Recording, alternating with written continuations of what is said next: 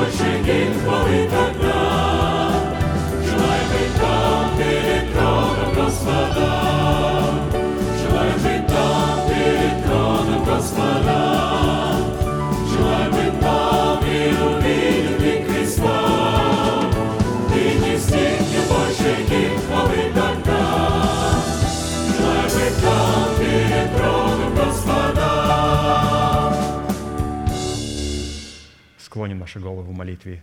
Дорогой Небесный Отец, во имя Сына Твоего Иисуса Христа, мы благодарны имени Твоему Святому за вновь представленную привилегию быть на месте, которое чертила десница Твоя для поклонения Твоему святому имени. И ныне позволь наследию Твоему во имя крови завета подняться на вершины для нас недосягаемые и сокрушить всякое бремя и запинающий нас грех. Во имя Иисуса Христа да будут прокляты на этом месте, как и прежде, все дела дьявола – болезни, нищета, преждевременная смерть, демоническая зависимость, всевозможные страхи, депрессии, разрушения, косность. Все это да отступит от шатров святого народа Твоего. И ныне встань, Господи, на место покоя Твоего Ты и ковчег могущества Твоего, и да облекутся святые Твои спасением Твоим, и да возрадуются пред лицом Твоим. Дай нам больше от Духа Твоего, пропитай нас Духом Твоим святым – позволь нам найти светлое лицо Твое. Мы благодарим Тебя, что это служение представлено апостолом Аркадием в Твои божественные руки, и мы молим Тебя, продолжая вести его рукою сильную и превознесенную, великий Бог, Отец, Сын, Дух Святой. Аминь. Будьте благословенны, пожалуйста, садитесь.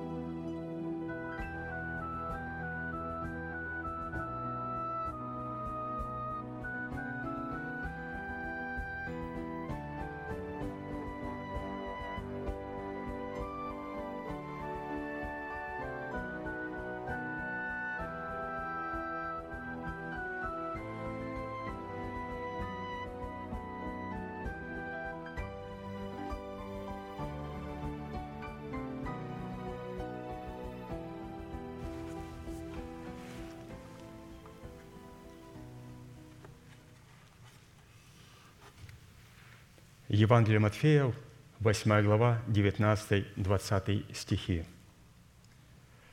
Один книжник, подойдя, подойдя, сказал ему, то есть Иисусу, «Учитель, я пойду за тобою, куда бы ты ни пошел». И говорит ему Иисус, «Лисицы имеют норы и птицы небесные гнезда, а Сын Человеческий не имеет где преклонить голову». Итак, друзья, перед нами предстоит совсем необычный человек. Книжник – это человек, который проводит достаточно много времени в изучении Слова Божьего. И, слыша, как проводит Иисус, он в прямом смысле полюбил его, он увлекся им и сказал, «Я пойду за тобой, куда бы ты ни пошел». И он посмотрел на него и сказал, «Для того, чтобы идти за мною, как ученик, тебе необходимо создать атмосферу в твоем сердце, в котором бы я мог преклонить свою голову – но, к сожалению, ты этого не можешь сделать, потому что в твоем сердце лисицы имеют норы, и птицы свели гнезда. Лисицы, имеющие норы в сердце, это лжепророчество, которое противоречит истине Слова Божия, на которое уповает человек – Иезекииль 13, 4, 5. «Пророки твои, Израиль, как лисицы в развалинах. В проломы вы не входите и не ограждаете стеной дома Израилева, чтобы твердо стоять в сражении в день Господа. А вот птицы, имеющие гнезда в сердце человека, это помышления плоские, в которых человек полагает, что благочестие служит для прибытка. Это люди с поврежденным умом, чуждые истины. Так и написано 1 Тимофея 6, 5. «Пустые споры между людьми поврежденного ума, чуждыми истины, которые думают, будто благочестие служит для прибытка. Удаляйся от таких».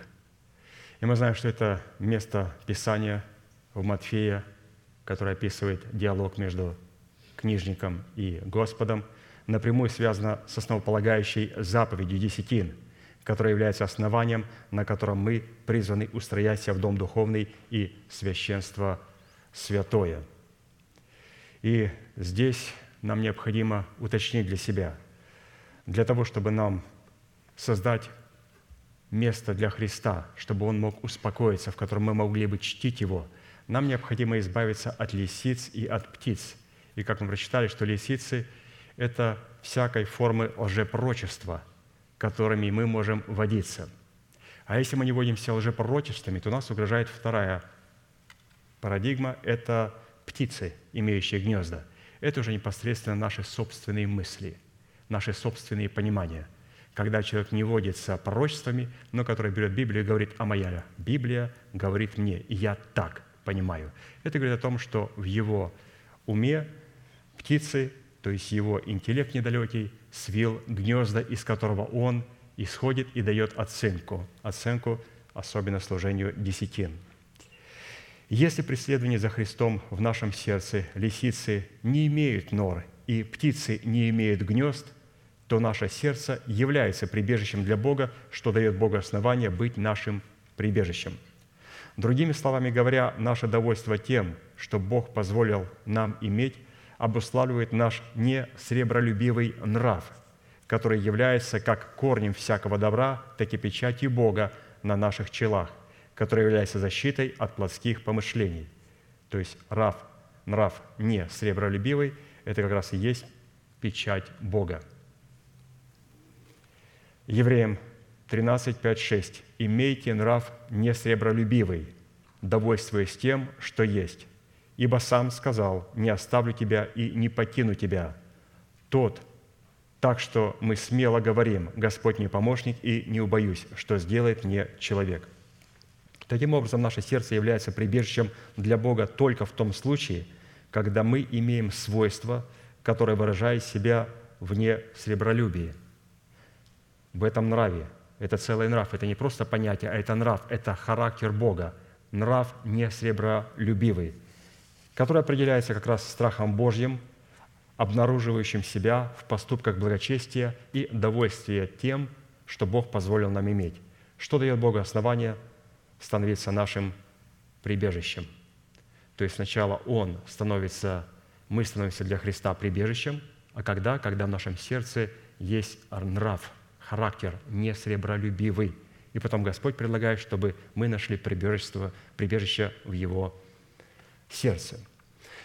И давайте посмотрим на четыре характеристики, чем является нрав не сребролюбивый. Для чего? Для того, чтобы создать атмосферу, в которой бы Христос мог успокоиться в нашем сердце. И это как раз характер, атмосфера не сребролюбивого человека. В этом сердце, значит, нету лисиц, которые сделали свои норы, и нету гнезд, которые свили птицы.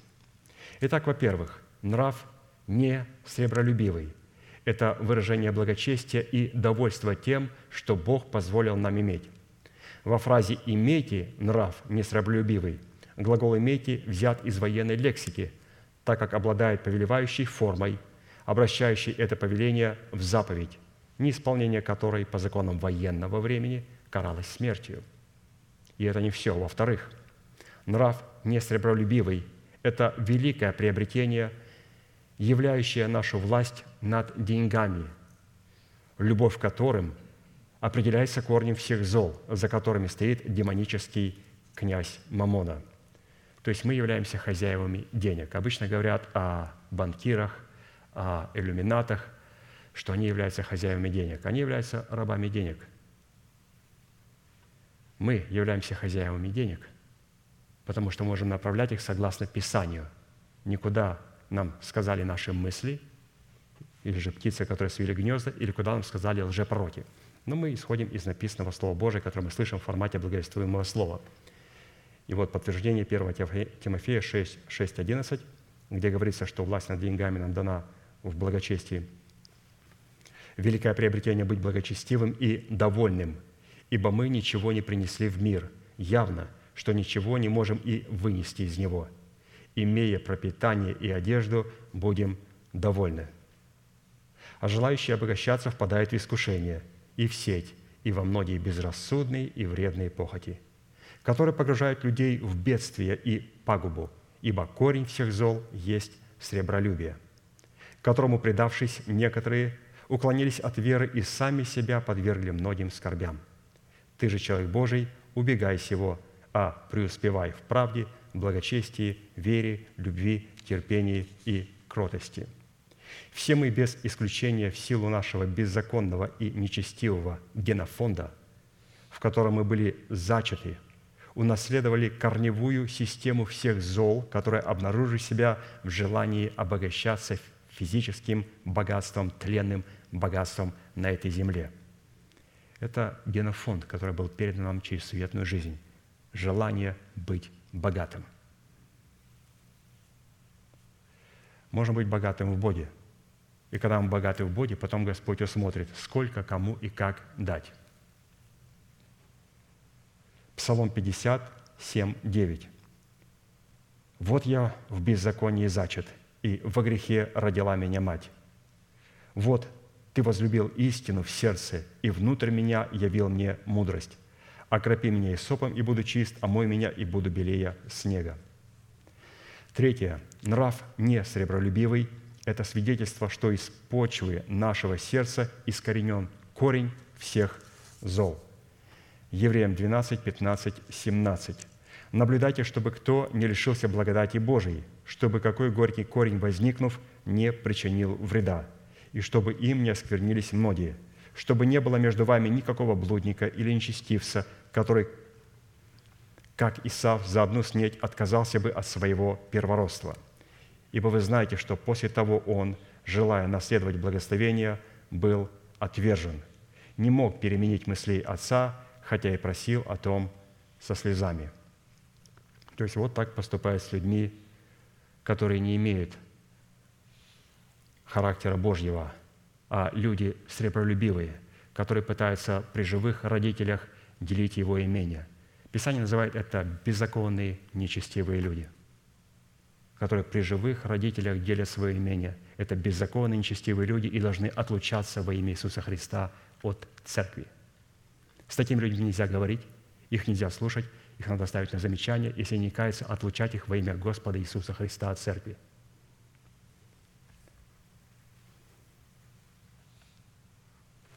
Четвертое – Нрав не сребролюбивый. Это свидетельство щедрости, выраженное в отсутствии гнусной и постыдной корости. 2 Коринфянам 9, 6, 8.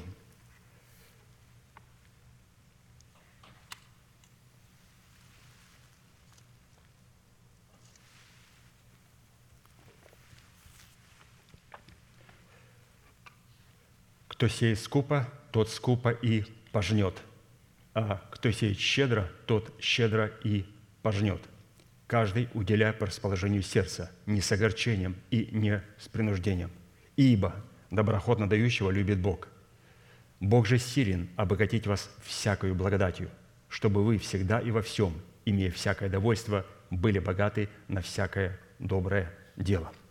Итак, святые, мы с вами прочитали, каким образом необходимо создать атмосферу для того, чтобы Христос мог найти покой в нашем сердце. Итак, мы решили, что мы не позволим лисицам, лжепророчествам рыть норы в нашем сердце. Мы не позволим нашему собственному интеллекту в формате птиц видеть гнезда в нашей уме. Мы выбрали создать атмосферу, которая является нрав не сребролюбивый – если вкратце соединить в одном предложении, что такое нрав несролюбивый, это, во-первых, выражение благочестия и довольства тем, что Бог позволил нам иметь. Это власть над деньгами, это свидетельство искоренения корня всех зол, и это свидетельство щедрости, выраженное в отсутствии гнусной и постыдной корости. И мы сейчас, святые, будем петь псалом и благодарить Бога за то, что мы имеем великую привилегию находиться на этом месте – и слышать эти прекрасные глаголы и создавать прекрасную атмосферу в нашем сердце для того, чтобы Христос мог преклонить голову в нашем сердце. Он может преклонить голову в нашем сердце, если оно будет щедрое, если оно будет лишено гнусной и постыдной корости и собственной выгоды, когда мы не ищем выгоды другому, а личную себе выгоду. Будем искать выгоду друг другу, искать того, что угодно Господу – и это будет прекрасная атмосфера для Бога. Встанем, пожалуйста, и будем петь псалом.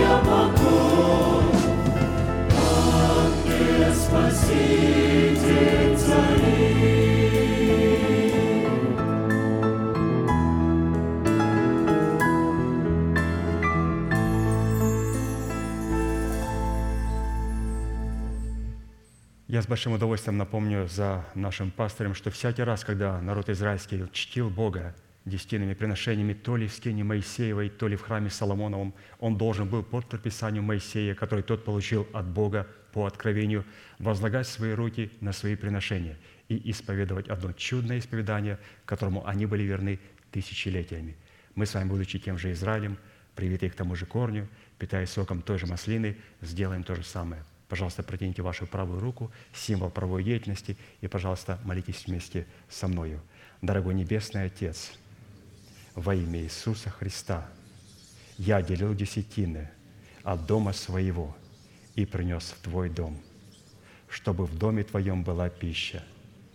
Я не отдаю ее в печали, я не отдаю в нечистоте, я не отдаю для мертвого.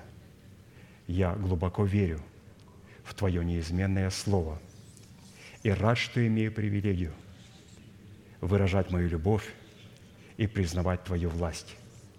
И ныне, согласно Твоего Слова, я молю Тебя прямо сейчас, да откроются Твои небесные окна, и да придет благословение Твое на избытка на Твой искуплен народ во имя Иисуса Христа.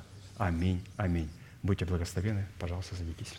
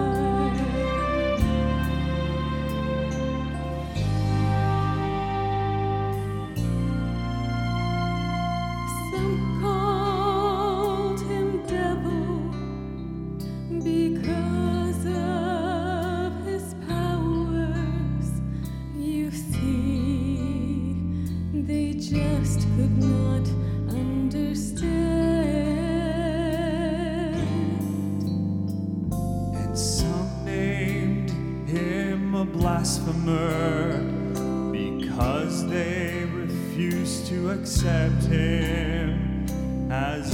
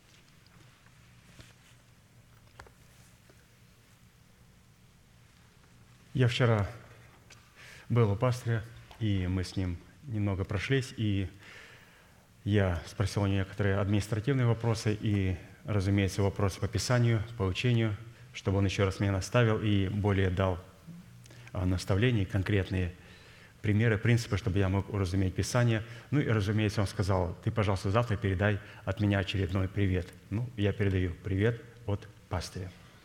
Обычно в церквах говорили «просим», передавать обратно. Ну так, я так, вот так улыбнулись, я понял, что значит «просим». Вот здесь много сейчас скажут «просим», то вы меня просто сдуете отсюда. Хорошо. Ефесянам 4 глава, 22-24 стих. «Отложить прежний образ жизни ветхого человека, истлевающего в обольстительных похотях, а обновиться духом ума вашего – и облечься в нового человека, созданного по Богу в праведности и святости истины. Тема проповеди «Право на власть отложить прежний образ жизни ветхого человека, чтобы облечься в свои тела в новый образ жизни». И для выполнения этой повелевающей заповеди, какой заповеди? Заповеди а, быть совершенными, как совершенный Отец наш Небесный, который подразумевает вот эти три глагола – и для выполнения этой повелевающей заповеди, записанной у апостола Павла, представленной в серии проповедей апостола Аркадия, задействованы три судьбоносных, повелевающих и основополагающих действия. Это отложить, обновиться и облечься. И от выполнения этих трех судьбоносных, повелевающих и основополагающих требований будет зависеть, обратим мы себя в сосуды милосердия или же в сосуды гнева, а вернее – состоится совершение нашего спасения. Какого спасения? Которое дано нам в формате семени. Какого семени? Семени, которое обуславливает залог нашего оправдания в дарованном нам спасении, которое в имеющихся трех действиях отложить, обновиться и облечься необходимо пустить в оборот. Где? В смерти Господа Иисуса Христа. А зачем? Чтобы обрести Его – в собственность в формате плода правды. А если этого не произойдет, ну, в противном случае мы утратим оправдание, данное нам в формате залога навсегда. Поэтому, святые, когда мы рождаемся свыше и получаем оправдание даром по благодати, в оправдании нам дается маленькая семечко. И три глагола – отложить, обновиться и облечься. И мы эту семечку ложим в эти три глагола – и в промежутке нашей очень короткой жизни Господь должен сработать вместе с нами через спасенный дух, спасти нашу смертную душу и усыновить наше тленное тело. Многим это не удастся, некоторым это удастся – В связи с этим мы остановились на иносказании 17-го псалма Давида, который раскрывает содержание правовой молитвы в восьми именах Бога Всевышнего.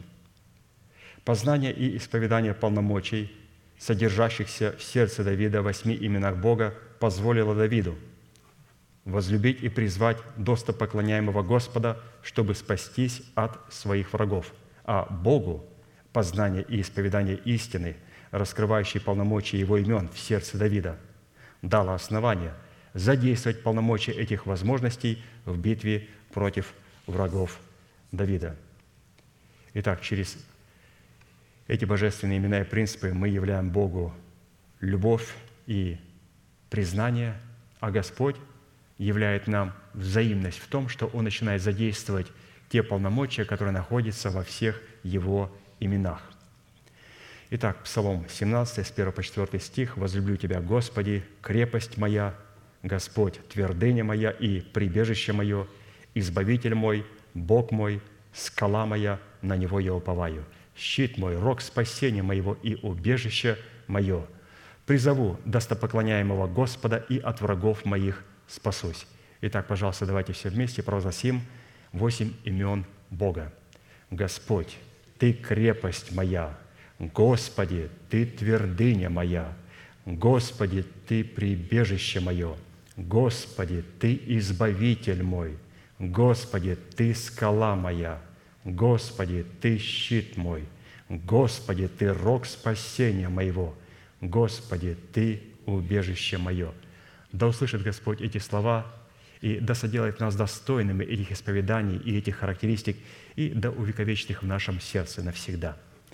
Итак, в определенном формате, насколько нам позволил это Бог и мера нашей веры, на наших молитвенных собраниях, которые сейчас у нас проходят во вторник, в пятницу и в воскресенье, ну, разумеется, временно, до тех пор, пока мы не будем слышать непосредственно человека, который дает семя. Поэтому что мы делаем? Мы вспоминаем эти истины. Для чего? Для того, чтобы их употребить в молитве. Поэтому молитвенная объявляется во вторник, в пятницу и в воскресенье. Итак, на наших молитвенных собраниях мы уже рассмотрели свой удел в полномочиях и обетованиях, содержащихся в крепости имени Бога Всевышнего. А посему сразу обратимся к рассматриванию своего дела в полномочиях, содержащихся в имени Бога Всевышнего твердыня, которая по своему внутреннему содержанию, свойственному неизменной твердости, присущей природе нашего Небесного Отца, находится за гранью ее постижения разумными возможностями человека – Хочу напомнить, что имеющийся род молитвы, в котором Давид исповедует свой удел в имеющихся именах Бога Всевышнего, является стратегическим учением, которое предназначено быть мантией для царей, для священников и для пророков, помазанных на царство над своим земным телом, что является их главным призванием. И если человек не помазан на царство над своим призванием в достоинстве своего земного тела, то эта молитва не для него, она не принесет ему никакой пользы. То есть еще раз напомним, что о каком помазании здесь говорит пастырь, что для того, чтобы спасти свою смертную душу и усыновить свое тленное тело, в этом, надеюсь, никто из нас не сомневается. Если кто-то сомневается, я думаю, вы в зеркало сегодня увидели нечто. Вы увидели отпечаток смерти, не правда ли? Я увидел отпечаток смерти. Это о чем говорит? Что кто-то имеет законную власть на мою смертную душу и на мое тленное тело. И это была законная власть. И она была предана нашим отцом Адамом, дьяволу, через непослушание. И пришел второй Адам, и через послушание предложил нам спасение в формате семени, чтобы мы распространили его не только на наш дух, а через наш дух, на нашу душу и на наше тело. А для этого ему необходимо помазать наш дух – чтобы он был легитимной, законной властью, которая будет представлять небеса на земле, и чтобы через законную власть, и не так, как принято у нас у славян, приходит одна власть и сметает другую власть. И мы становимся на защиту этой власти. Сначала мы защищали эту власть, потом мы защищаем эту власть, потом эту власть сним, снимет, сменит другая власть. И мы не должны становиться на защиту этого. Мы должны сказать, Господи, почему наш народ удостоился такого? За что? Вот почему у нас беззаконники приходят ко власти и свергают избранную власть. Потому что в церквах сегодня это происходит, и, как пастор говорит, эта омерзительная демократия, она вошла в церкви и вытеснила превосходную теократию, порядок любви, порядок Божий. И поэтому эта омерзительная власть демократии, она себя проявляет, разумеется, и в структурах тех стран, в которых мы живем или же из которых мы выехали – а посему свойство лексики твердости, о которой мы будем говорить, не имеет никакого отношения к определению нашими словами. Так как эта твердость является некой определенностью и некой конкретикой, принадлежащей исключительно свойству и природе Бога. То есть еще раз и еще раз, говоря о твердости, невозможно открыть словарики и прочитать, что такое твердость. Ну, словарь говорит, ну подойди к предмету и потрогай. Он мягкий, мягкий. Значит, он мягкий. Потрогай. Он твердый, он твердый.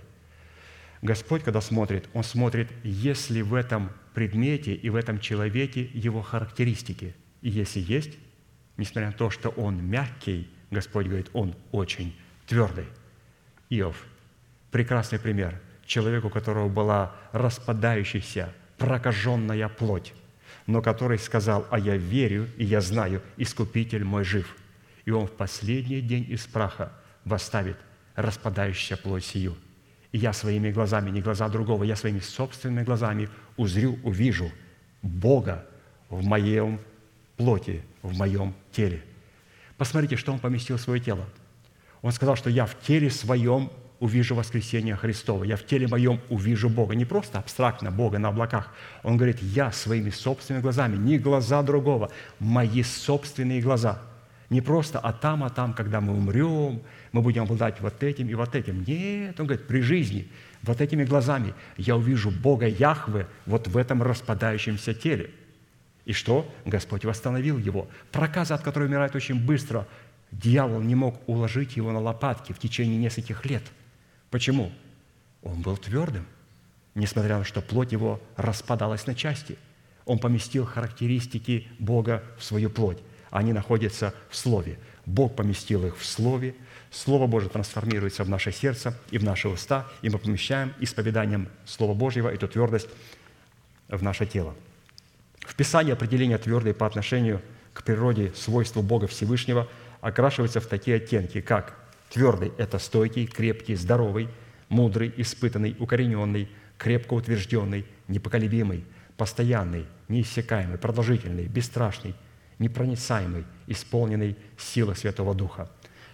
Это вот такие вот качества. А вот свойства слова твердыни, как имя существительное по отношению имен Бога Всевышнего, находится в Писании в таких определениях, как камень, скала, тяжесть, гиря, вес, весы.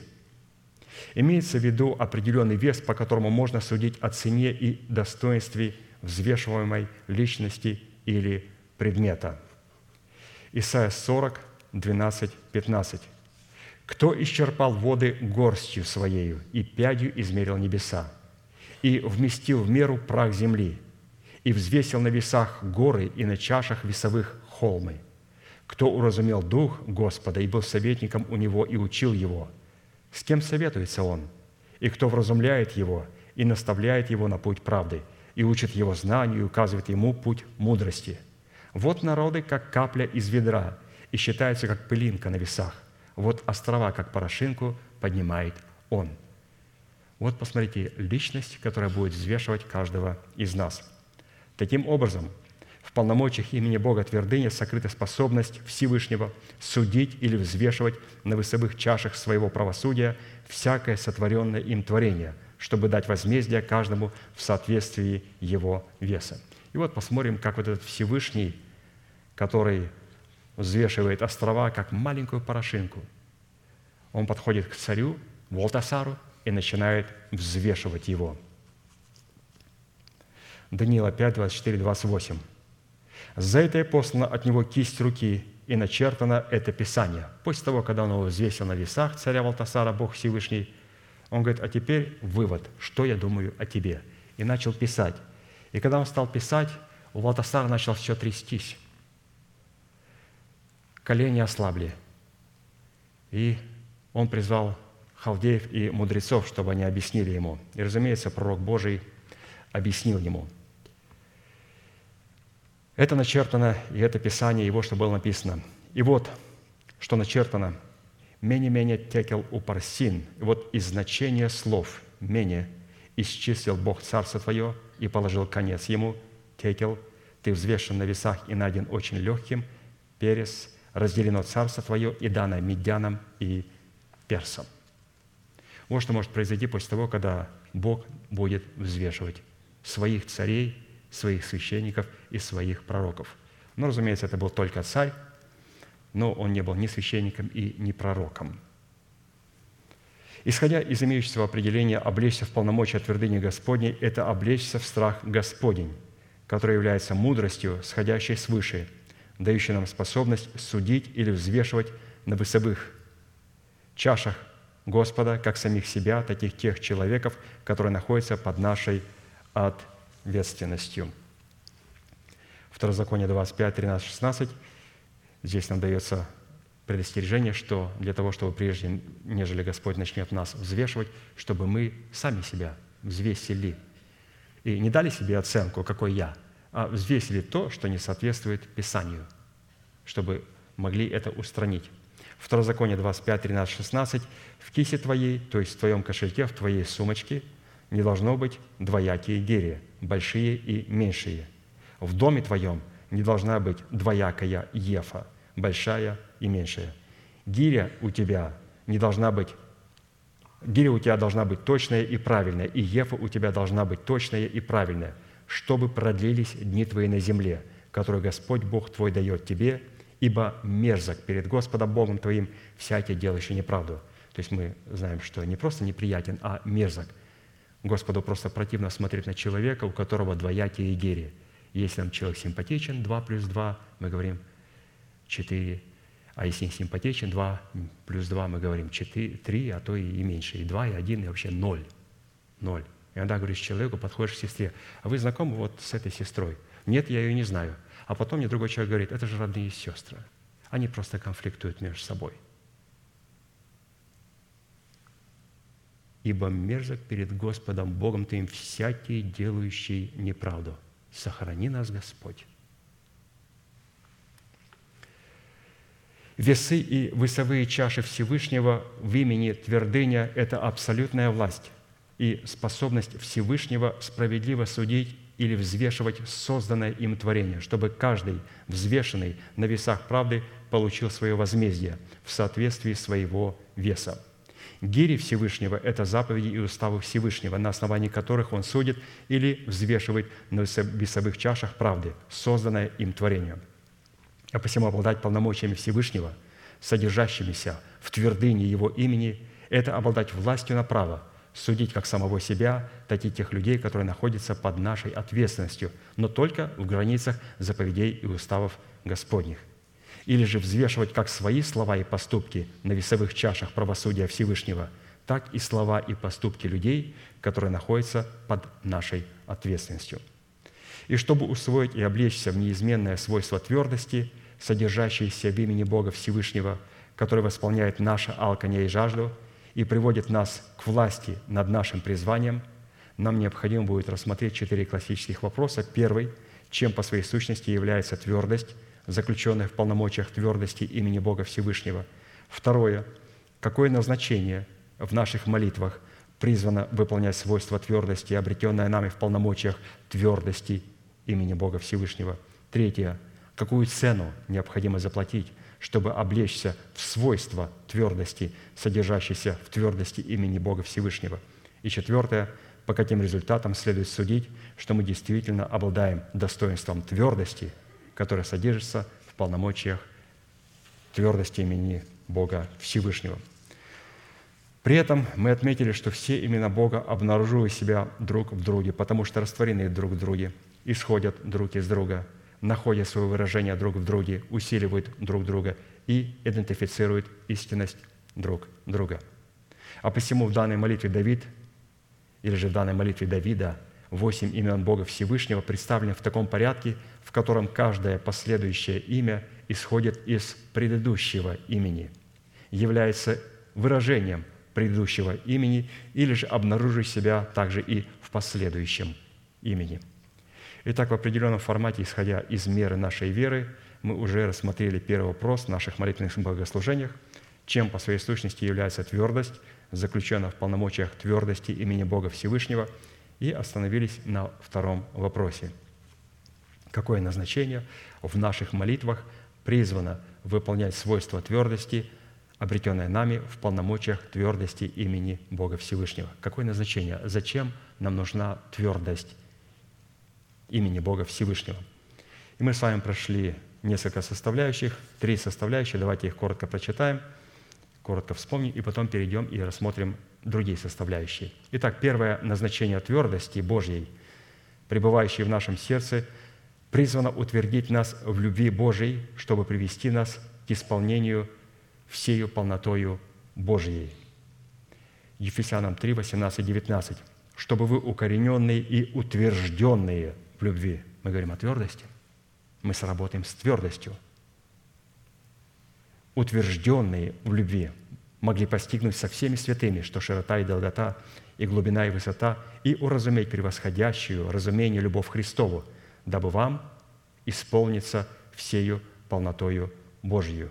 Итак, мы утверждаемся в любви, утверждаем себя. Для чего? Для того, чтобы нам исполниться всею полнотою Божьей.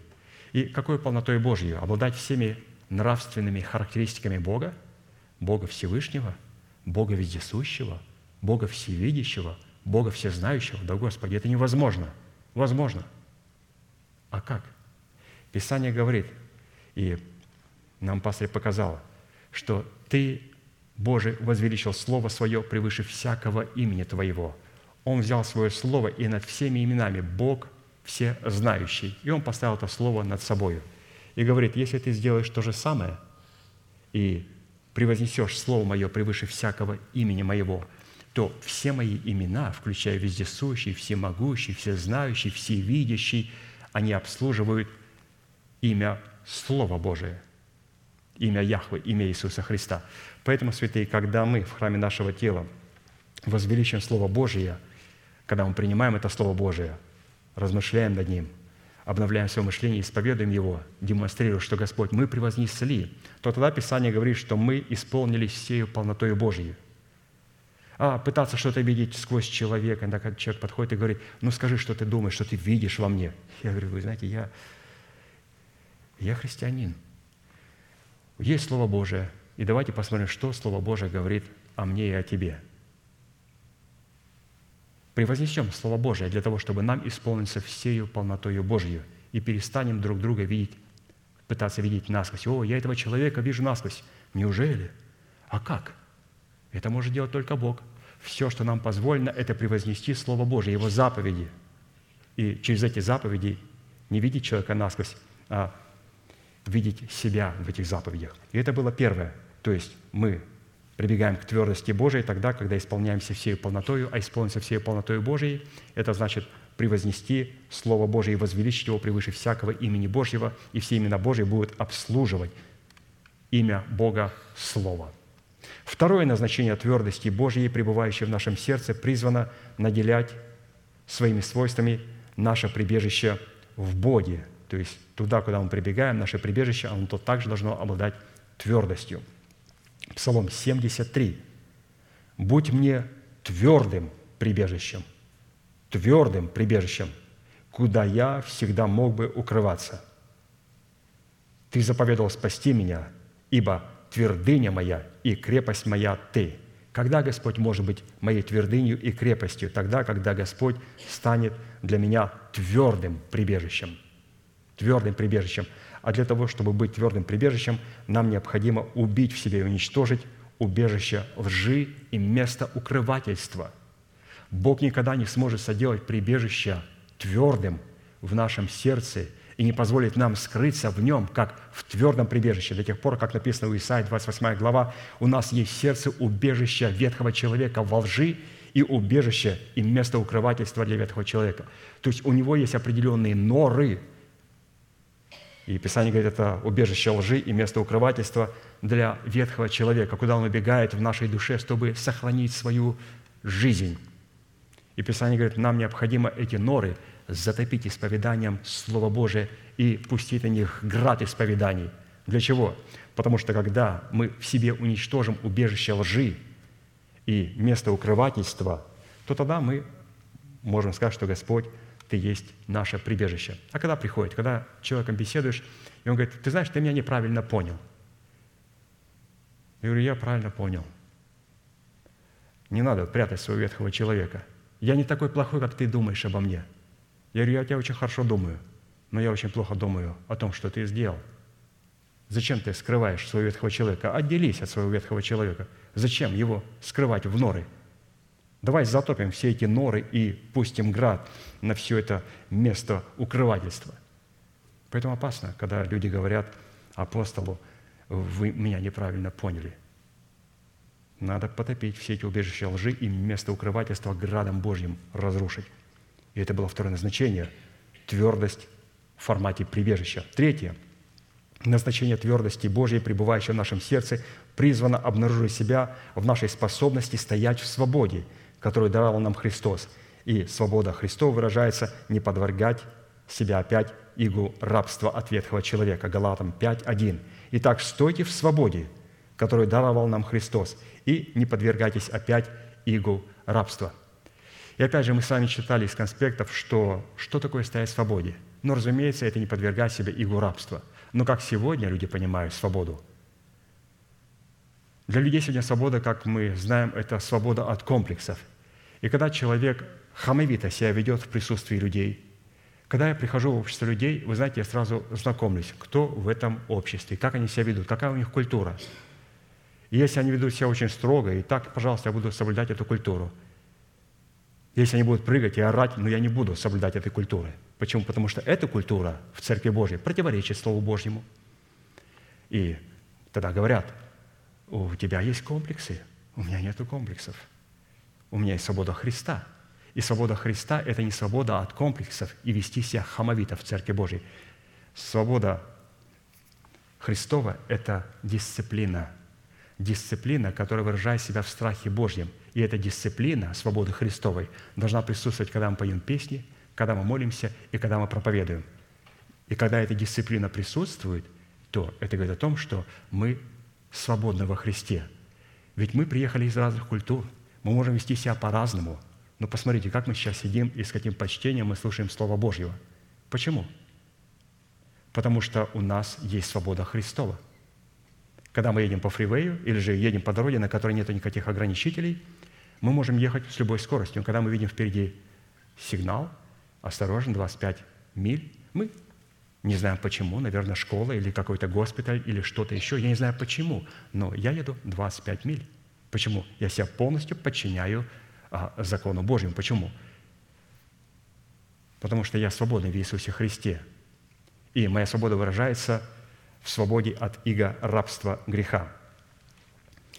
И, разумеется, для того, чтобы быть свободным, а, есть несколько составляющих. Что необходимо сделать, чтобы прийти вот к этой свободе – не к раскрепощенности, а вот именно к этой дисциплине. Во-первых, необходимо не иметь никакой причастности к греху. То есть человек, свободный во Христе, это человек, который не причастный к греху. А это человек, который исповедует грехи. И Писание говорит, что если мы исповедуем грехи наши, то Он, будучи верен и праведен, простит нам грехи наши. Он простит нам грехи наши. Когда? Когда мы исповедуем грехи наши. И освободит нас от всякой неправды. Очистит нас – но надо а, исповедовать грехи. То есть непричастность к греху – это исповедовать грехи. И иногда люди говорят, а я подумал, что пастор имеет в виду, что не надо исповедовать грехи. Смотри, какие грехи не надо исповедовать. И не надо передавать друг другу. А мне пастор сказал, о, не надо передавать друг другу. Но если что-то вы не поняли, подойдите к лидеру ячейки. Если лидер ячейки что-то не понял, подойдите ну, к помощнику пастыря. Если помощник пастыря, лидер ячейки, и вы неправильно поняли, мы подойдем к апостолу. Но мы должны исповедовать свои грехи.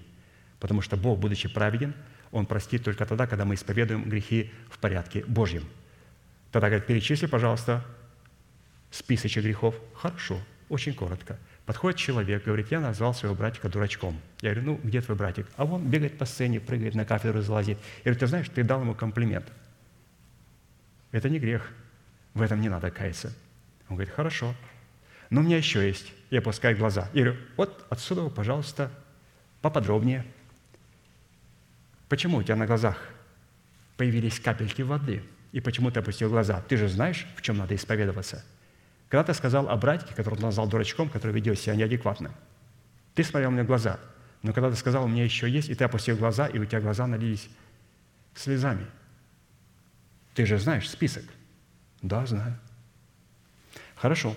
Человек исповедует в грехах. Сделал определенный грех, потом подходит через неделю, я снова сделал этот грех – Теперь пастырь советует, ты знаешь как, тебе необходимо объявить пост.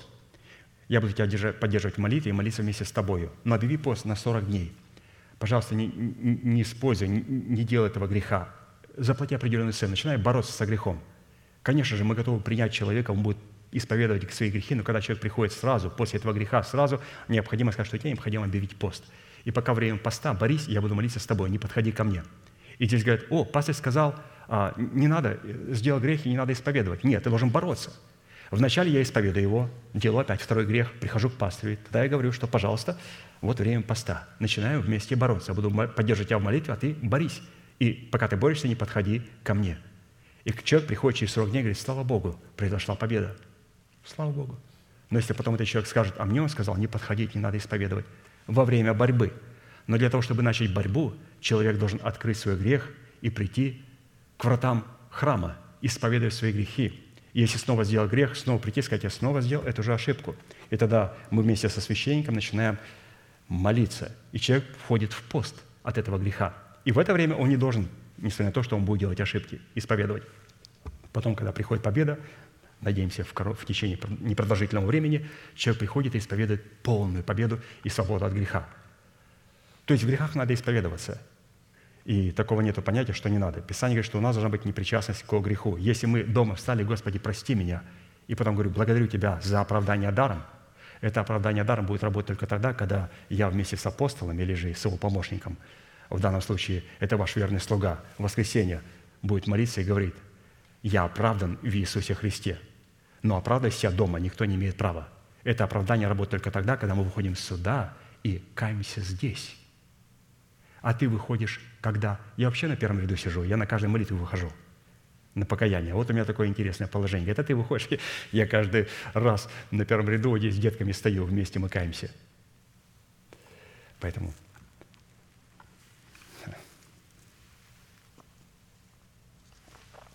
это такой, ну как бы, чтобы мы примерно поняли эту мысль. И, пожалуйста, если вы что-то не поняли, никогда не передавайте друг другу то, что вы не поняли. Вы можете спросить у лидера, а потом лидер может спросить у а, помощника пастыря, а потом уже, если не поймем, дальше пойдем спрашивать. Говоря также о свободе Христовой, а, не только не причастность к греху, также невозможно поколебаться неверием, когда человек находится в свободе Христовой. Писание говорит, что Авраам не поколебался неверием, но был тверд. Почему? Он находился в свободе Христовой. Свобода Христова – это также происхождение от слова «истины». Мы должны быть рожденными от слова «истины» для того, чтобы быть свободными в Иисусе Христе, обладать свободой Христовой. И как определить, а, родились мы от слова «истины» или нет? Ведь мы приехали из разных церквей. Ведь многие люди, с которыми мы были и с которыми мы служили, с которыми молились, они не находятся среди нас. Но так как вы находитесь там, где проповедуется истина, Слово Божье, вы находитесь в этом порядке, это говорит о том, что вы на самом деле родились свыше. И вы на самом деле родились от Слова истины. По сегодняшней, ну это же человек во грехах. Слушайте, он находится на этом месте. Он слушает Слово Божье, он вникает в это Слово, он молится, он исповедует грехи, он борется. Это человек, рожденный свыше. Рождение свыше определяется, когда человек правильно относится к истине, потому что рождение свыше – это родиться от слова истины. А если люди говорят, что они рожденные свыше, говорят на иных языках и ненавидят истину и притыкаются на истине, то они не были рождены от слова истины. Непонятно от чего они родились. Рождение слова истины – это правильное отношение к истине. Также стоять в свободе Христовой – это стоять на страже заповедей Бога. Это сдерживать адское давление и обязательно оказывать давление на ад, на, на преисподнюю. И мы знаем, что как сдерживать и оказывать давление на ад и преисподнюю. Это почитать себя мертвым для греха, живыми же для Бога и называть несуществующую державу воскресения как уже существующую. То есть мы сдерживаем и обязательно оказываем давление на смерть. И это все делает нас твердыми в нашем звании и в нашем избрании. Хорошо, давайте перейдем, пожалуйста, к четвертой составляющей и более подробно начнем рассматривать ее. Четвертое назначение твердости Божьей, пребывающей в нашем сердце, призвано соделать твердым наш лук против огорчающих и стреляющих в нас стрельцов, чтобы наделить нас в имени Иосифа судьбоносными благословениями, которые по своей степени превышают благословения гор древних и приятность холмов вечных. Бытие 49, 22, 26. Иосиф – отрасль плодоносного дерева, отрасль плодоносного дерева над источником. Ветви его простираются над стеною. Огорчали его и стреляли, и враждовали на него стрельцы. Но тверд остался лук его, и крепкие мышцы рук его, от рук мощного Бога Иаковлева. Оттуда пастырь и твердыня Израилева, от Бога Отца твоего, который да поможет тебе, и от Всемогущего, который и да благословит тебя благословениями небесными свыше, благословениями безднами, лежащие долу, благословениями сосов и утробы, благословениями Отца Твоего, которые превышают благословения гор древних и приятность холмов вечных. Да будут они на голове Иосифа и на темени избранного между братьями своими». Итак, благодаря твердости своего лука Иосиф мог обратить к себе сердце враждующих против него стрельцов. чтобы дать Богу основания покрыть свою голову рядом уникальных и редких по своей ценности и по своему содержанию благословений. Ну, вначале об Иосифе. Имя Иосиф обозначает «Бог присовокупит». Теперь, глагол «присовокупит» включает в себя два понятия. Мы говорим о том, каким образом обладать твердостью, которая была у Иосифа. Писание говорит, у него был твердый лук. А для этого необходимо быть Иосифом. Бог превосокупит. Итак, Бог присовокупит, объясняющий значение нашего удела и нашей судьбы в имени Иосифа на иврите означает присоединить или объединить в единое целое кого-либо с кем-либо. Бог присоединяет и объединяет в единое целое самим собой только тех святых, которые, будучи плодоносным деревом, явили в плоде своего духа твердость, ну, в данном случае твердость своего лука. То есть Господь соединяет себя с ними. Иоанна 17, 21, 24. «Да буду все едино, — молится Иисус к Отцу, — как Ты, Отче, во мне, и я в Тебе, так и они да будут в нас едино. Да уверует мир, что Ты послал меня, и славу, которую Ты дал мне, я дал им, да будут едино, как мы едино. Я в них, и Ты во мне. Да будут совершенны воедино, и да познает мир, что Ты послал меня и возлюбил их, как возлюбил меня. Отче, которых Ты дал мне, хочу, чтобы там, где я и они были со мною, да видят славу мою, которую Ты дал мне, потому что возлюбил меня прежде основания мира».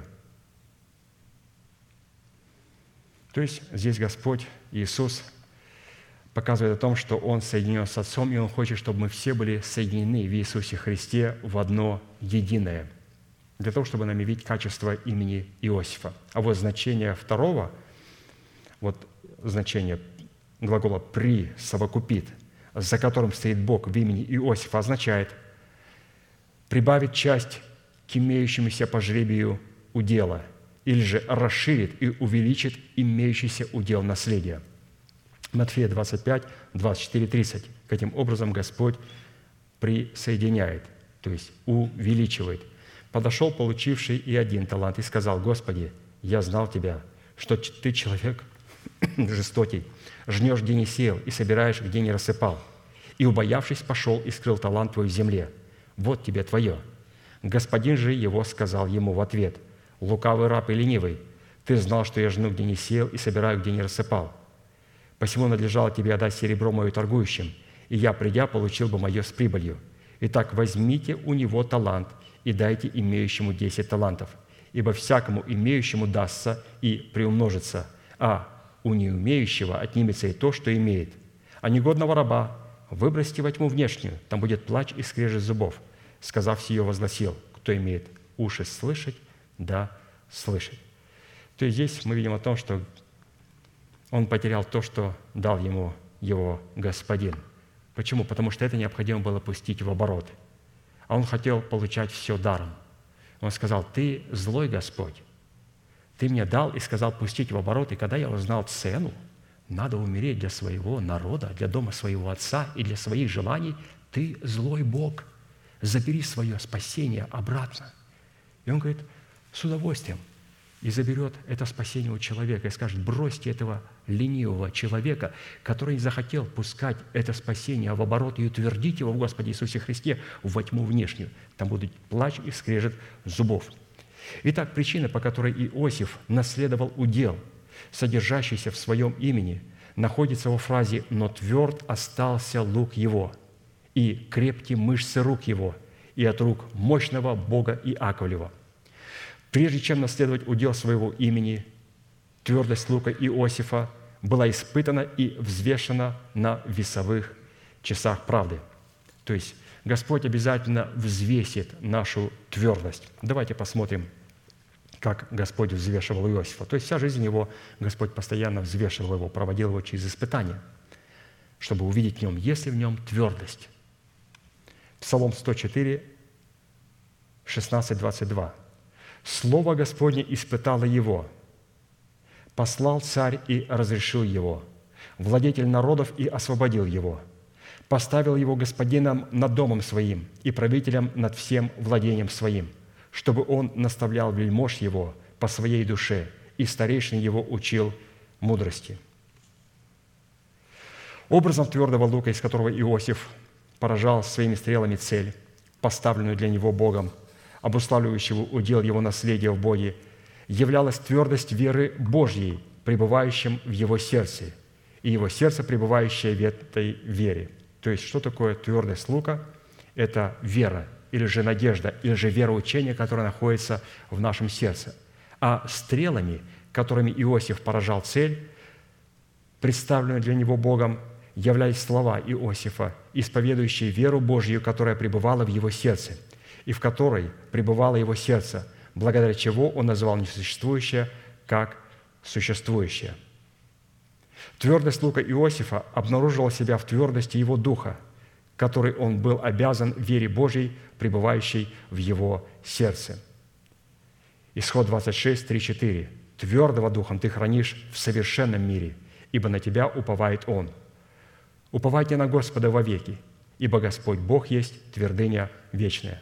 То есть, обратите внимание, твердыня вечная – это наш Господь, и твердый духом человек, который находится в этом Господе твердыне. И как определяется твердость? По твердости лука. Твердость лука – это надежда, это вероучение, которое в сердце. А стрелы – это исповедание. То есть лук – это вероучение, а стрелы – это вероисповедание, которое мы пускаем.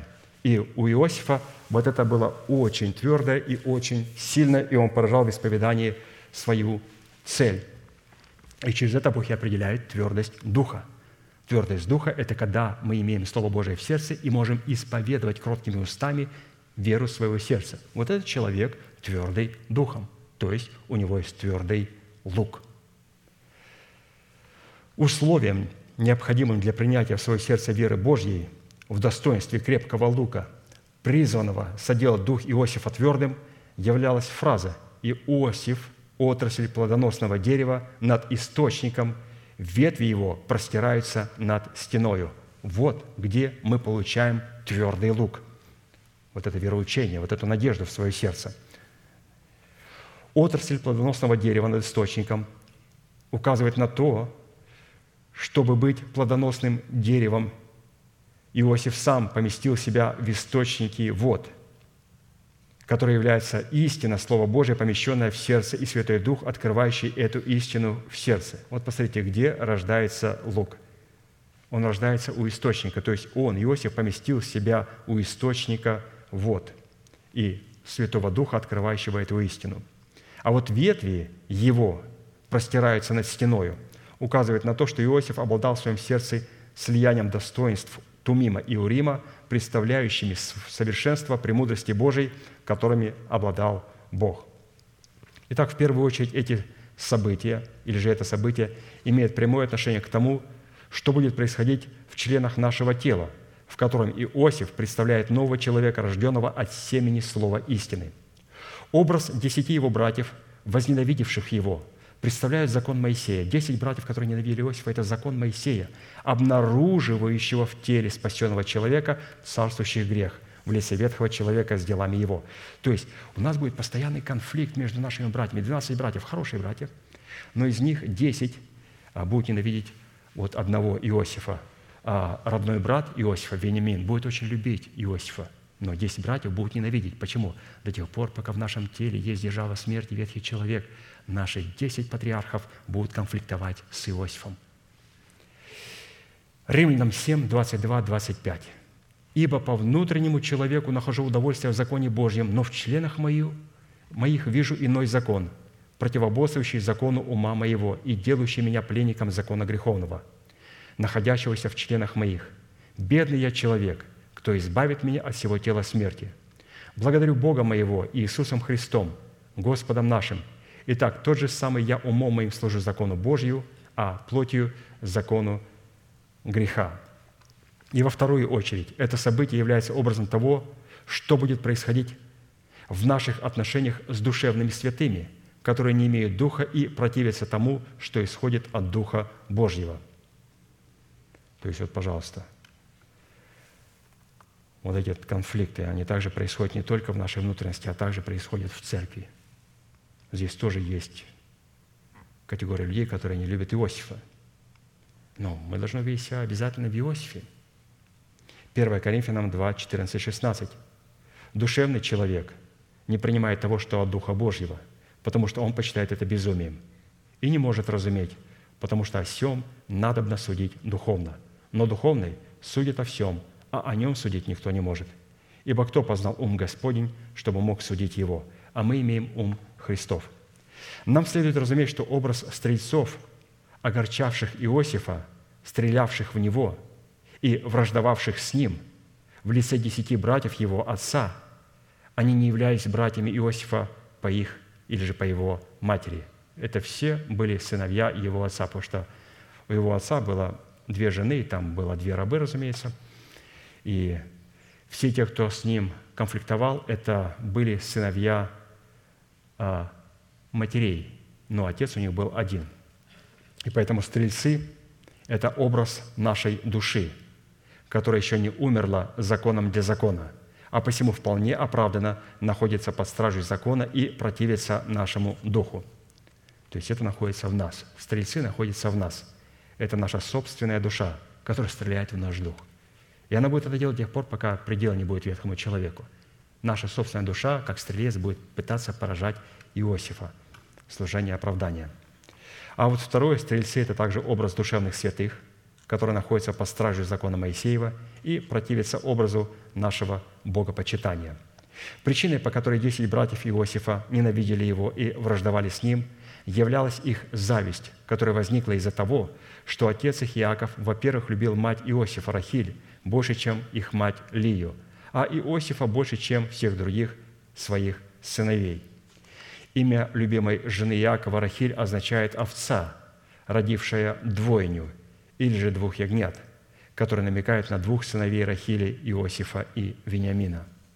А имя нелюбимой жены Иакова, Лия, означает антилопа или же дикая корова. Образ двух жен Иакова – это образ ипостаси нашей души, но только в ее различных состояниях. То есть Рахиль и Лия – это все одна и та же душа и находится только в разных состояниях. Итак, Лия представляет состояние души, которая еще не умерла законом для закона, а Рахиль представляет состояние души, которая умерла законом для закона. Разница между овцой и дикой коровой состояла в том, что по закону, несмотря на то, что эти животные являлись чистыми, их можно было употреблять в пищу, овца могла быть приносимой в жертву Богу, в то время как антилопу, то есть его значение, то есть также и антилопа у Лии, антилопу приносить в жертву Богу воспрещалось. И теперь образ десяти братьев Иосифа. То есть мы увидели а, в Лии и в Рахиль состояние нашей души, то есть душа, когда пережила состояние смерти, или же когда не пережила состояние смерти. А вот теперь образ десяти братьев Иосифа, сыновей Лии, которые являлись сыновьями его отца, но не являлись сыновьями его матери Рахили. Это плод Лии в образе закона, представляющего служение осуждения, обнаруживающего грех и дающего силу греху. То есть здесь сыновей – это служение осуждения. А образ двух сыновей Рахили, то есть это души, которая прошла через смерть, это плод Рахили, представляющий собой образ служения оправдания, в котором Бог во Христе Иисусе примирил с собой мир, не уменя людям преступлений их и дал нам слово примирения. 2 Коринфянам 5, 17, 21. «Итак, кто во Христе, тот новая тварь. Древнее прошло, теперь все новое. Все же от Бога Иисусом Христом, примирившего нас с собою и давшего нам служение примирения. Потому что Бог во Христе примирил с собой мир, не вменяя людям преступлений их, и дал нам слово примирения. Итак, мы посланники от имени Христова, и как бы сам Бог увещевает через нас, от имени Христа просим, примиритесь с Богом, ибо не из нашего греха Он сделал для нас жертвою за грех, чтобы мы в Нем сделались праведными перед Богом. Это было такое уникальное четвертое назначение, где для нас Иосиф продемонстрировал твердость своего лука. То есть мы увидели, где образуется этот лук – и каким образом этот лук надо обратить для того, чтобы одерживать Божьи победы, оказывать твердость. Хорошо, пятое назначение божественной твердости, пребывающей в сердце человека, призвано давать человеку власть на право входить в город сильных и не спровергать крепость, на которую они надеялись. Притча 21, 22. «Мудрый входит в город сильных и не спровергает крепость, на которую они надеялись». Вот, пожалуйста, здесь твердость говорит о том, что мы не только сдерживаем натиск, а мы также, как мудрые, входим в город сильных. Теперь необходимо будет определиться, что это за город и кто такие сильные в нашем естестве, а, на которых нам необходимо вести наступательную тактику. Итак, под образом города сильных, устроенного в крепость, на которую они надеются, следует рассматривать тело человека, в котором устроена держава смерти в лице нашего ветхого человека. То есть вот город сильных – это наше тело, в котором есть держава смерти. Для них, для ветхого человека, это, это город, за который он держится. Образ сильных, надеющихся на державу смерти в теле человека – это сила царствующего греха в лице нашего ветхого человека с делами его, которую он получил при своем обнаружении закона Моисеева, представляющим служение осуждения. 1 Коринфянам 15, 56. «Жало же смерти грех, а сила греха – закон». Под образом мудрого человека, входящего в город сильных и не спровергающего крепость, на которую они надеялись, следует рассматривать в нашем теле человека сильнейшего в лице нашего нового человека, сильного правдою, представляющего в нашем теле преимущественную силу служения оправдания – то есть сильнейший, то есть он сильнее сильного, это новый человек, возрожденный от Бога Дух, или же служение оправдания, которое он несет с собою. И вот он должен войти в город сильных и не спровергнуть крепость, то есть ту державу смерти, на которую они уповают. 2 Коринфянам 3, 9, 11. «Ибо если служение осуждения славно, то тем паче изобилует славою служение оправдания – то прославленное даже не оказывается славным с сей стороны по причине преимущественной славы последующего. Ибо если приходящее славно, то тем более славно пребывающее. У пророка Исаи сильнейший, стоящий во главе служения оправдания, возвещает, что оправданный, оправданным им будет дана славная одежда и назовут их сильными правдою насаждением Господа. Исайя 61, 1.3.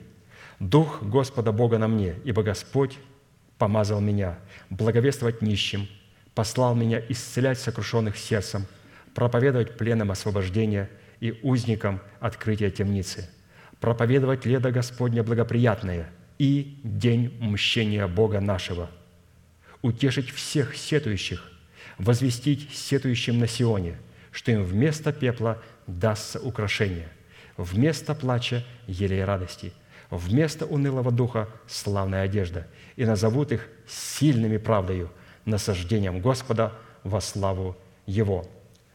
Проповедь Христа состоит из двух составляющих. Это проповедовать лето Господне благоприятное, и второе – это проповедовать день мщения Бога нашего. Проповедовать лето Господне благоприятное, независимо от дня мщения Бога нашего означает дискредитировать служение оправдания, обрекая себя на погибель. То есть лето Господне, оно всегда идет вместе с днем мщения. То есть Господь будет мстить своим врагам. Как в нашем естестве в лице ветхого человека, так же и в Церкви Божией Он будет мстить своим врагам. А вот оружием человека сильнейшего в лице нашего нового человека – который нападает на сильного в лице нашего ветхого человека и побеждает его в нашем теле, является оружие в достоинстве закона Моисеева, на которое он надеялся, ветхий человек. И вот для нас иллюстрация. То есть, каким образом новый человек или же наш дух нападает на ветхого человека. В свое время меч Голиафа, филистимлянина, на который он надеялся, был отнят Давидом.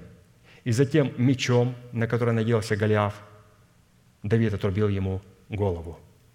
Давид является образом нового человека в нашем смертном теле, а образ Голиафа, филистимлянина, это образ ветхого человека, за которым стоят организованные силы тьмы.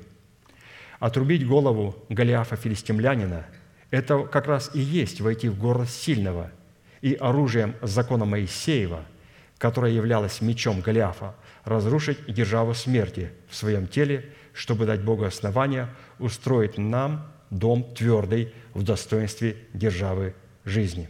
Галатам 2, 19, 21. «Законом я умер для закона, чтобы жить для Бога. Я сораспялся Христу». То есть законом умереть для закона – это сораспяться со Христом. «Я сораспялся Христу, и уже не я живу, но живет во мне Христос. А что ныне живу во плоти, то живу верою в Сына Божия, возлюбившего меня и предавшего себя за меня. Не отвергаю благодати Божией, а если законом оправдания, то Христос напрасно умер». Здесь апостол говорит, что законом Моисея мы не получаем оправдания. Закон Моисея, он на вес золота. Он дан для того, чтобы убить Голиафа. Но евреи не понимали этого, и они пытались исполнить закон Моисея и доказать Богу, что они без него могут быть как он. Закон Моисея должен был обнаружить грех, обнаружить Голиафа и убить его – но не для того, чтобы пытались исполнять закон Моисея. Потому что от закона не идет оправдание. Оправдание от закона благодати. Но закон Моисея нужен нам, для людей, которые находятся под благодатью. Потому что другого меча отрубить голову, голову ветхому человеку нету. Это закон Моисея. Когда человек пытается оправдаться перед Богом тем, что он делает для Бога, то тем самым он отвергает благодать Божию – и дает преимущество ветхому человеку, за которым стоят организованные силы тьмы, чем и обрекая себя на вечную погибель. Если человек принимает оправдание даром по благодати и искуплению во Христе Иисусе, полагая свою надежду на то, кем является для него Бог во Христе Иисусе, что сделал для него Бог во Христе Иисусе, и кем он является для Бога во Христе Иисусе, то тем самым он дает Богу основания устроить свое тело в дом твердый. Третье царство, 11.38.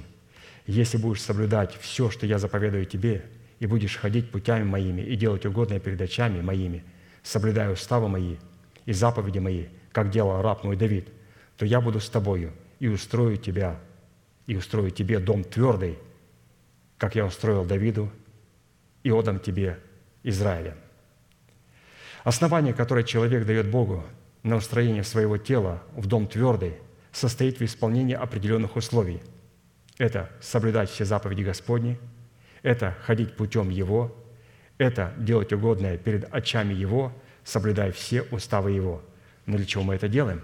Не для того, чтобы оправдаться, а для того, чтобы утвердить себя в праведности. Израиль пытался исполнять заповеди и ходить перед Богом для того, чтобы оправдать себя перед Богом.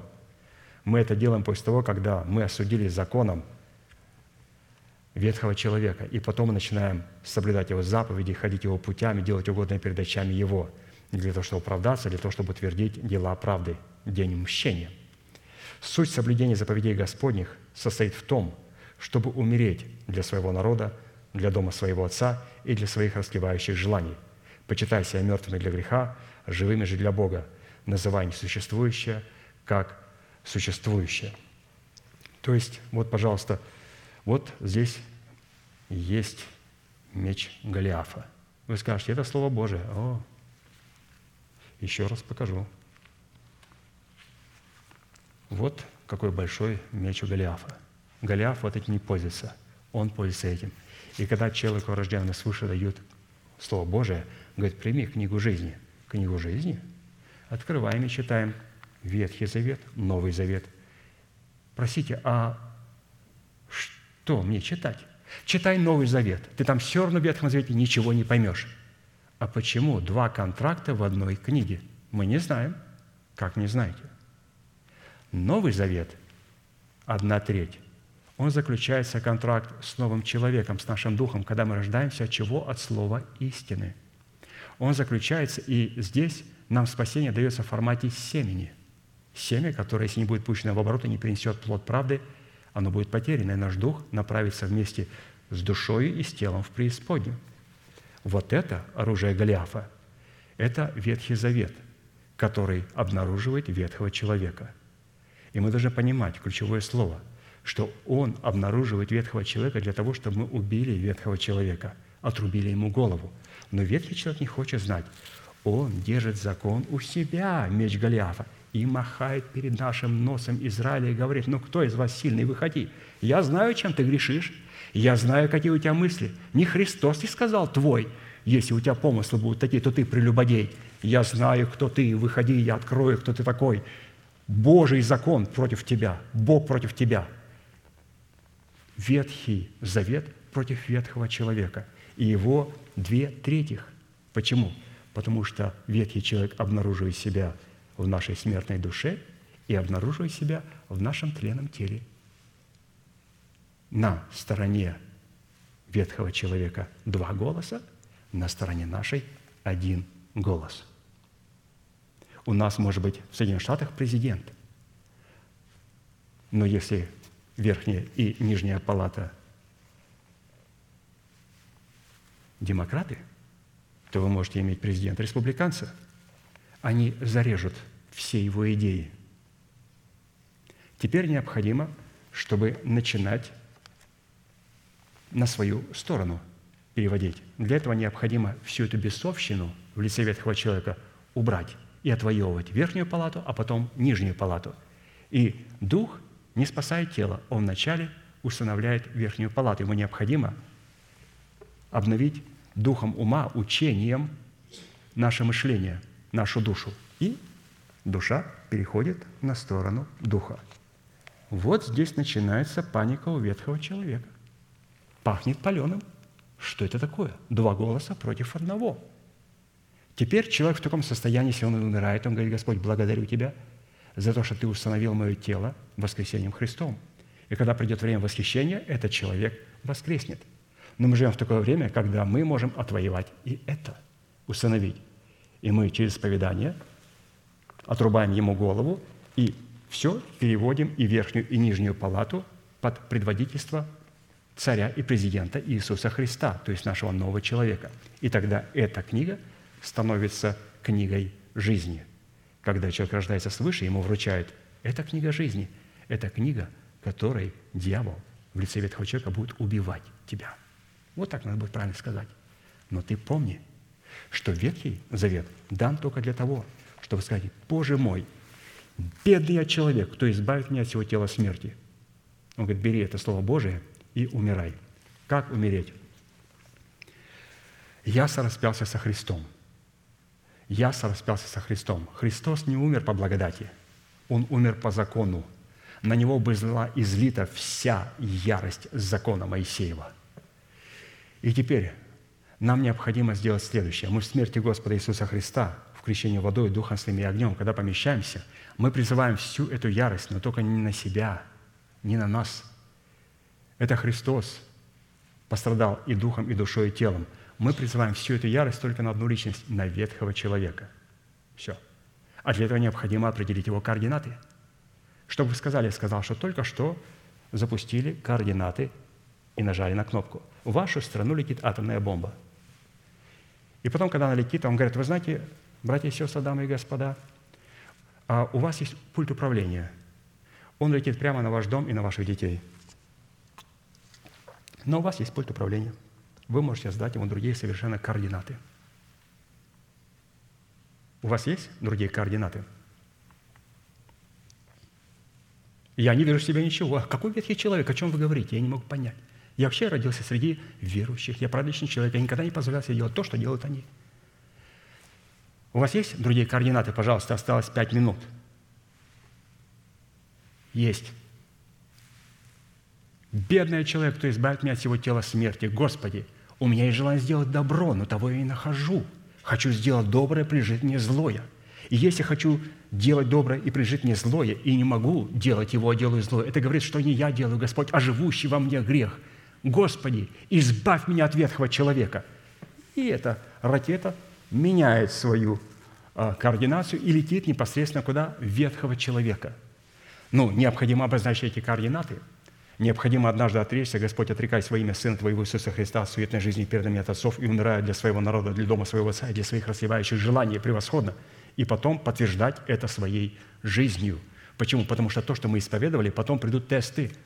Потом, когда ложь будет в моем доме, и у меня есть выбор встать на защиту своего дома и скрыть в укрывательствах и в норах лжи себя, или же позволить Слову Божьему обличить меня, вскрыть то положение, в котором я нахожусь, открыть себя и сказать, что Господь, я утверждаю себя, я умер для своего дома, я умер для своих собственных желаний, я умер для моего народа.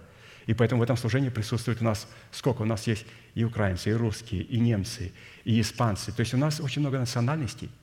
И посмотрите, мы сидим, мы друг друга любим. О чем это говорит? Это говорит о том, что мы задали правильные координаты, святые. Мы с вами задали правильные координаты. У нас нет вражды. Я слышал, в некоторых церквах а, происходят драки между там, сестрами, между братьями, не просто ругань, иногда доходит до рукоприкладства. Ты за кого? Мы за Христа. Мы за Христа. И в смерти Господа Иисуса Христа мы умираем для своего народа, чтобы потом иметь власть молиться за свой народ. Умираем для своего дома, чтобы потом представлять и брать вину своего дома на себя. И умираем для своих желаний, чтобы представлять интересы Бога в себе. Вот для чего и для кого мы существуем.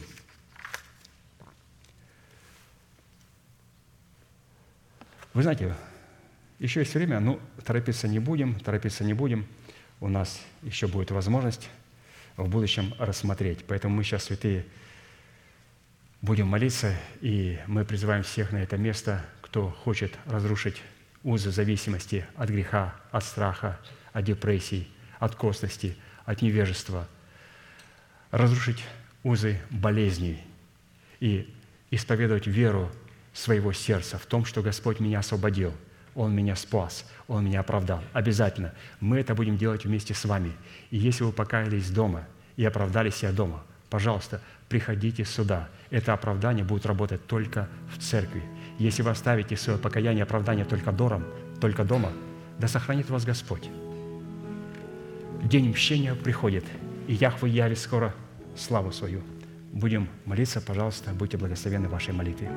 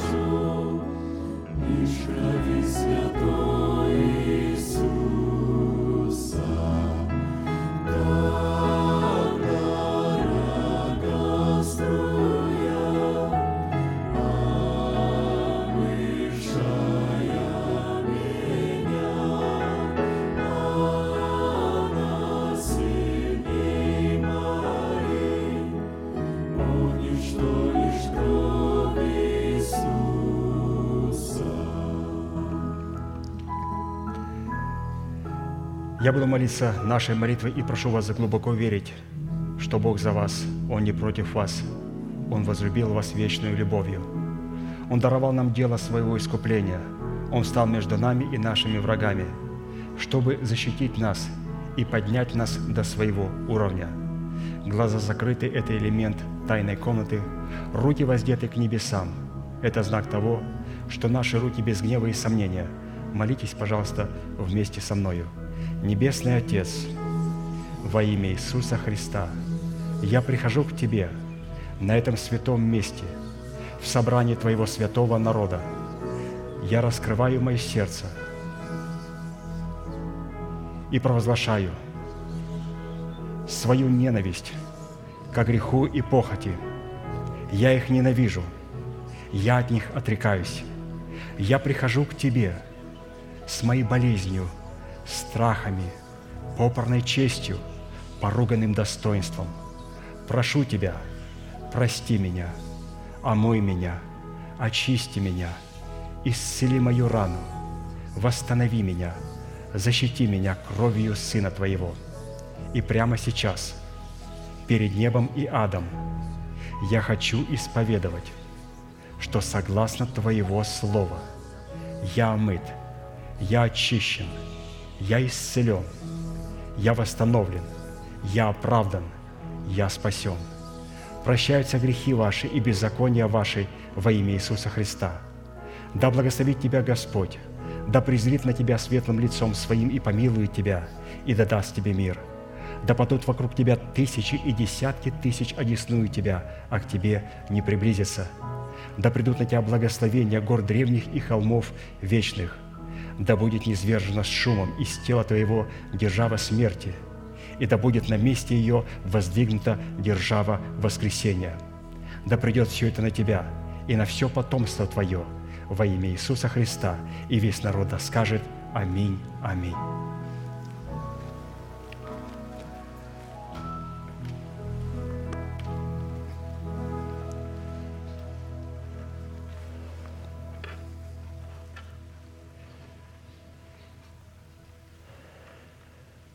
Хорошо, святые, мы закончим нашей неизменной манифестацией. А, Будем любить и ценить то Слово, будем молиться друг за друга, будем всегда помнить в молитве друг друга и, разумеется, благодарить за то Слово, которое мы получили от нашего пастыря, молиться за его скорое восстановление. И я тоже пастырю постоянно передаю привет, и он тоже говорит, что ну, скоро уже буду – могущим уже соблюсти нас падение и поставить пред славою Своей непорочными в радость единому премудрому Богу, Спасителю нашему, через Иисуса Христа, Господа нашего, слава и величие, сила и власть, прежде всех веков, ныне и во все веки.